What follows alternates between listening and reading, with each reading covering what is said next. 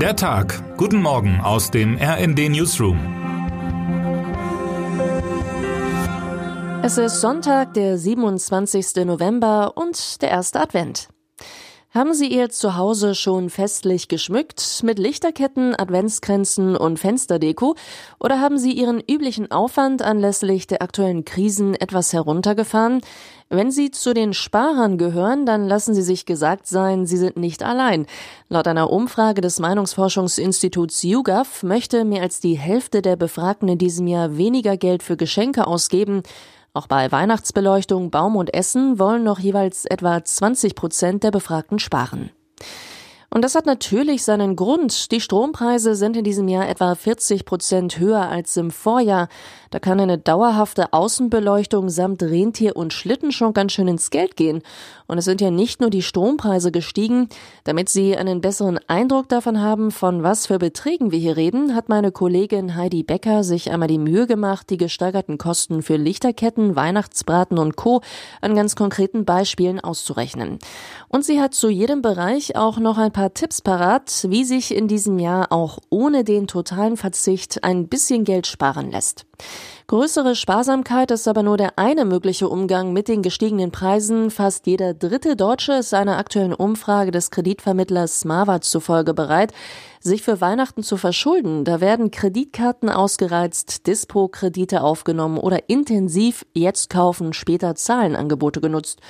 Zwar gehen auch hier die Zahlen im Vergleich zum Vorjahr zurück, aber wir sprechen immer noch von 19,9 Millionen Deutschen. Und das, während das Geld in vielen Haushalten eh schon knapp ist. Wenig überraschend raten Verbraucherzentralen davon ab, schnell vergängliche Dinge wie Weihnachtsgeschenke durch Schulden zu finanzieren. Das kann man für eine Immobilie machen oder auch ein Auto, aber nicht für diese Art des Konsums, sagt Annabel Oehlmann von der Verbraucherzentrale Bremen.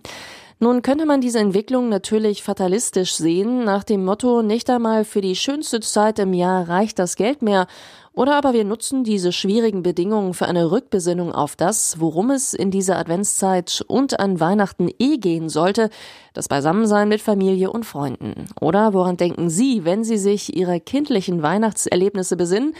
Meine schönste Erinnerung ist völlig eindeutig. Wir stehen bei meinen schwedischen Großeltern an der großen Tanne am Fluss und singen Weihnachtslieder.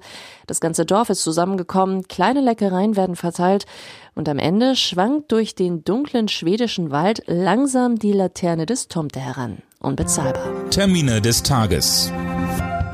Erneut haben Frauenrechtsorganisationen in der Türkei zu Demonstrationen in zahlreichen Städten aufgerufen. Viele der Proteste sind bereits untersagt. Die Regierung in der Türkei geht regelmäßig gegen feministische Proteste und Versammlungen vor und blockiert diese.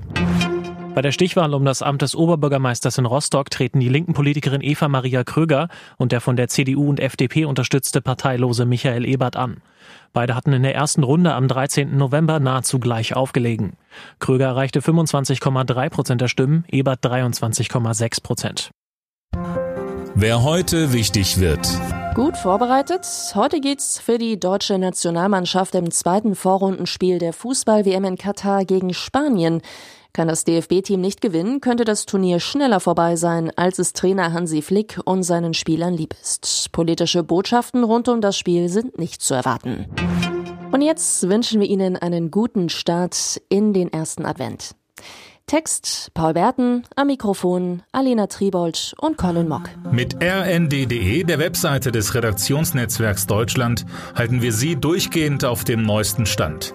Alle Artikel aus diesem Newsletter finden Sie immer auf rnd.de slash der Tag.